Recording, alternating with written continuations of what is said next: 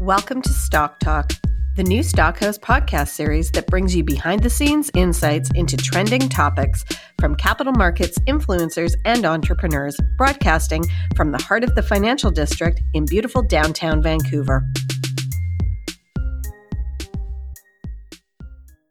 One of the largest helium property holders in North America is making headlines with big news, and its current market capitalization is attracting the attention of the investment community. Royal Helium Limited is focused on the exploration and development of primary helium production and has approximately 400,000 hectares of prospective helium land in southwestern and south central Saskatchewan held under lease, permit, or application. Trading on the TSX Venture Exchange under the symbol RHC, the company has been busy lately.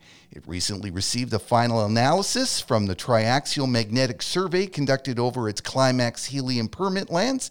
Royal Helium's chairman, president, and chief executive officer, Andrew Davidson, has taken the time out of his busy schedule to sit down with Stockhouse Editorial today to tell us more about where the company and the market are headed. Thanks for joining us today, Andrew.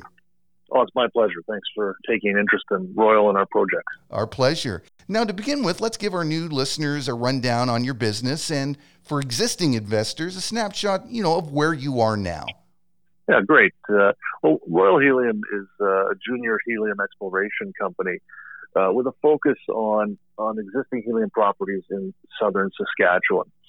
Uh, we set to acquiring helium land back in 2017. Um, based on an analysis of, of how the market in helium looks, and, and it looked very undersupplied.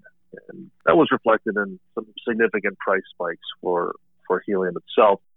So we, we, we set to work and we were quite successful in staking all of the ground that we wanted, all associated with, with helium, known helium tests in southern Saskatchewan. So our land is, is large in scale, but it's very focused in purpose. In that we're, we're not we're not greenfield explorers. We're we're going after known helium right. helium areas.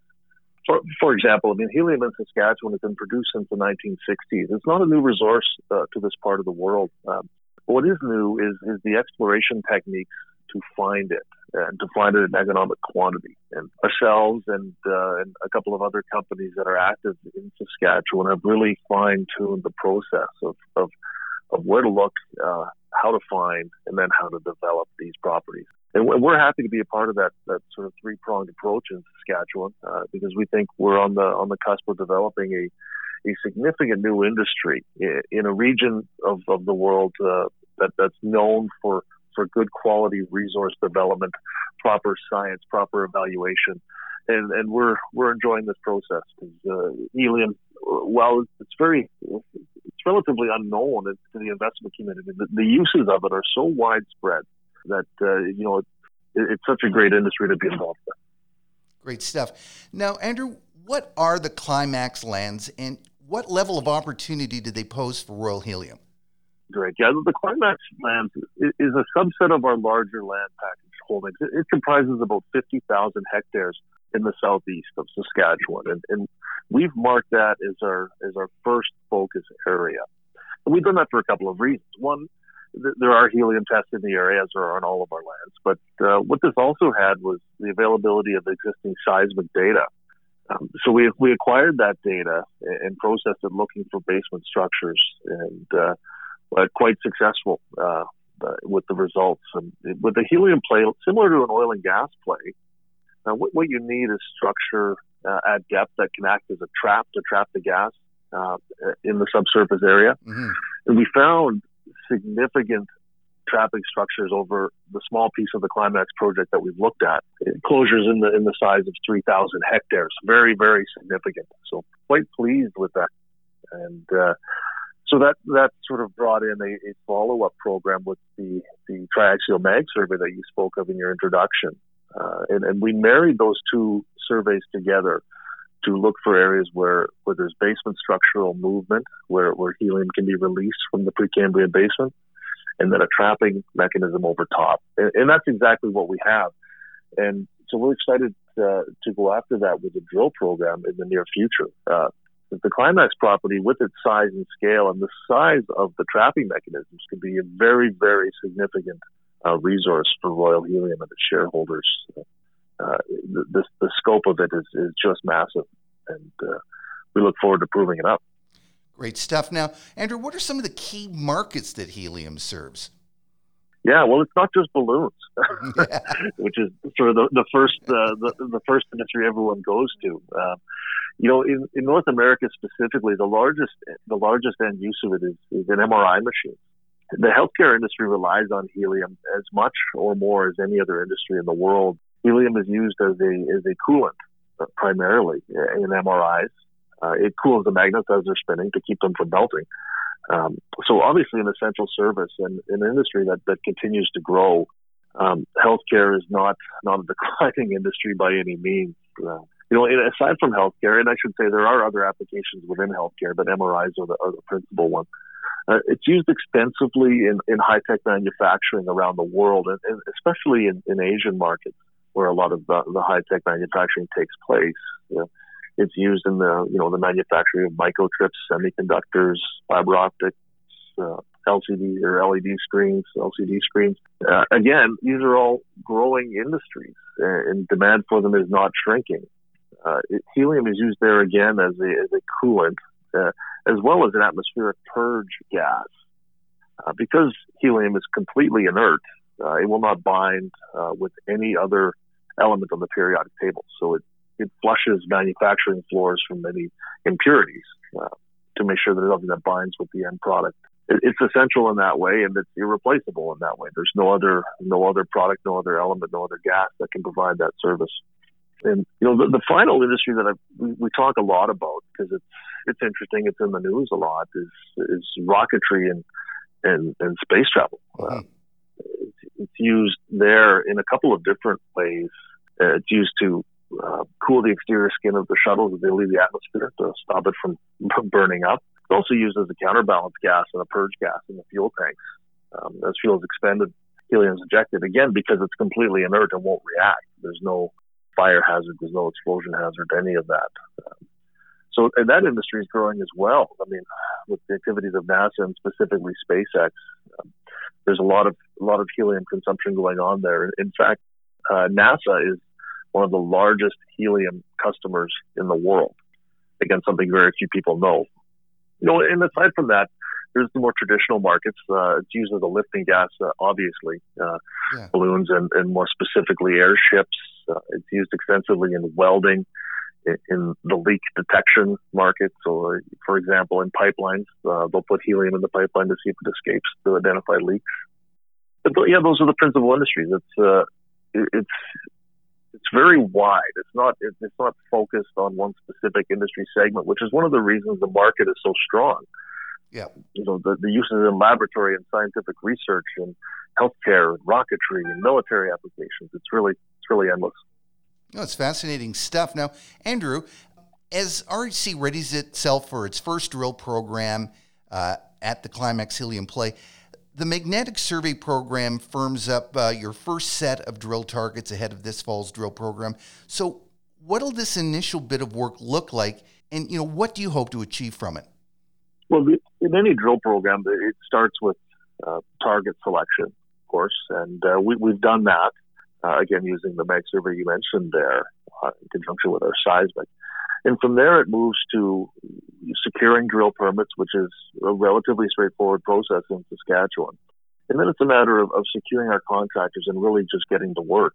Um, drilling a helium well is, is no different than drilling a natural gas well. Uh, they're straight vertical wells, um, no new technology needed, uh, standard drilling rig. So the upfront work is, is pretty minimal. I mean, there's some simple site preparation that has to happen, moving the rig to site, and, and then you're off to the races. And uh, the wells that we will be drilling, they'll take about two weeks to drill and complete, and then another two weeks to to test after the fact. Uh, it's a pretty quick process. Mm. It's it's similar to oil and gas in that way. In the meantime, Royal Helium plans to continue and repeat this geophysical work and drill programs over you know several regional targets that you have in inventory. What's the expectation there, Andrew? We certainly do. Uh, the expectation is is a growth in in drill target inventory. That's that's the real plan here. Uh, so we're, we're going to take our exploration process, which is the same as all of our competitors have been using. It's not a trade secret, and, and we're going to apply it over some more high priority targets that we have in the southeast and the southwest.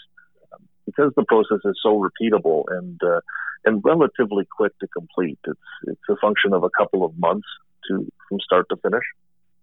So we're going to repeat what we did at Climax, and we're going to do it elsewhere. And in fact, we're going to do it at the remainder of the Climax package as well, because we've only covered a small subset of that mm-hmm. of that land package. So really, we're looking to grow our drill inventory such that once we start drilling, we're able to stagger it such that we can essentially just continue drilling. We're going to have a lot of targets identified. We have 12 or 13 now.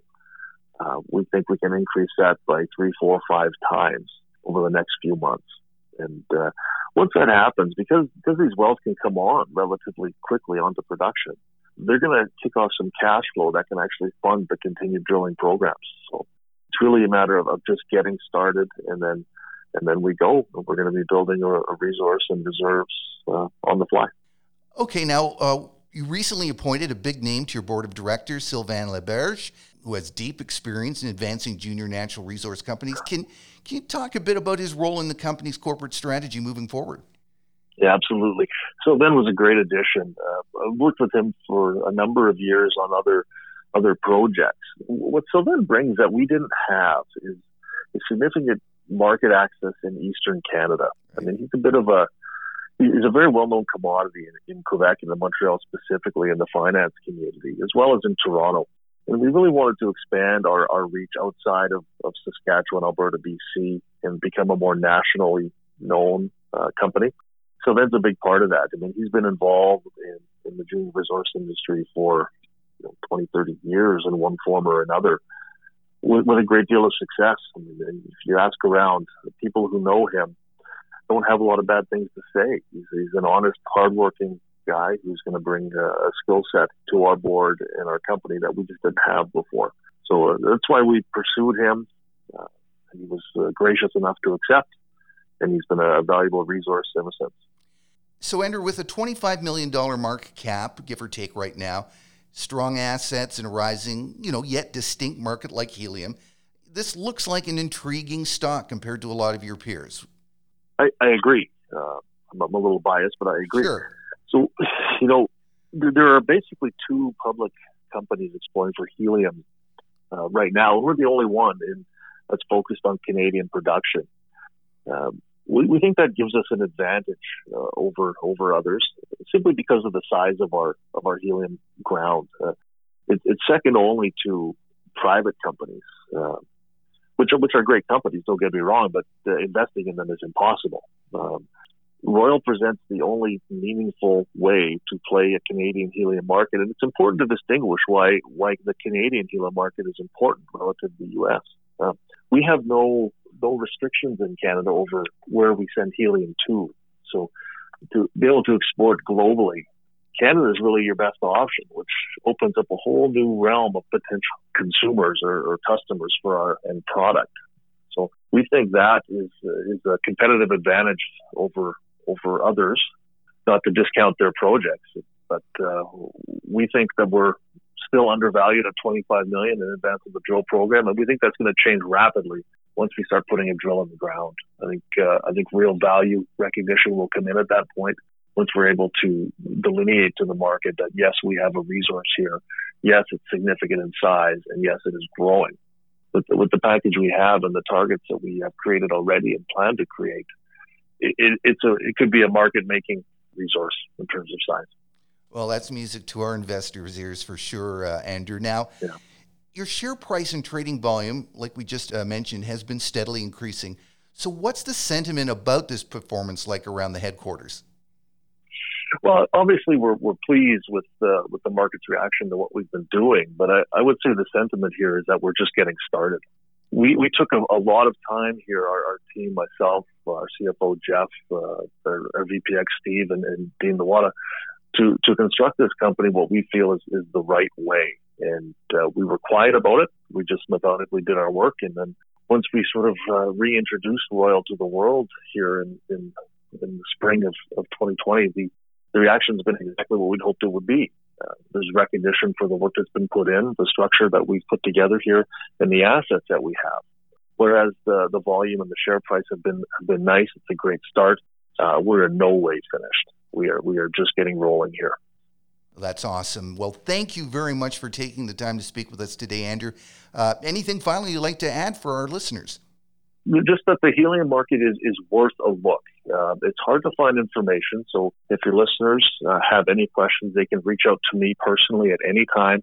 Uh, my information's on our website, royalheliumltd.com. It, it's a fascinating industry that's uh, it's been operating in the shadows for well forever, and uh, we're happy to be part of the small list of companies that are sort of pulling the curtains back on this and saying, "Hey, here's a brand new industry. Uh, we can base it in Saskatchewan. It's a clean, green, ener- non-energy industry using existing technology." In an expanding market with declining supply, it's got all the makings to be the resource of the future for for Saskatchewan and for Canada. We're, we're quite excited about it, and we think you should be too. Oh, fascinating indeed, Andrew. Thanks again. We have been speaking with Royal Helium's president and CEO, Andrew Davidson.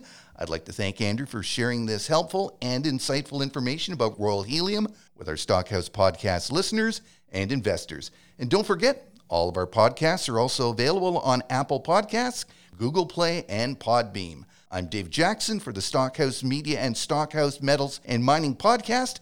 Thanks for listening. Just a reminder to follow us on social media at Stockhouse for the latest updates on all your favorite public companies in North America.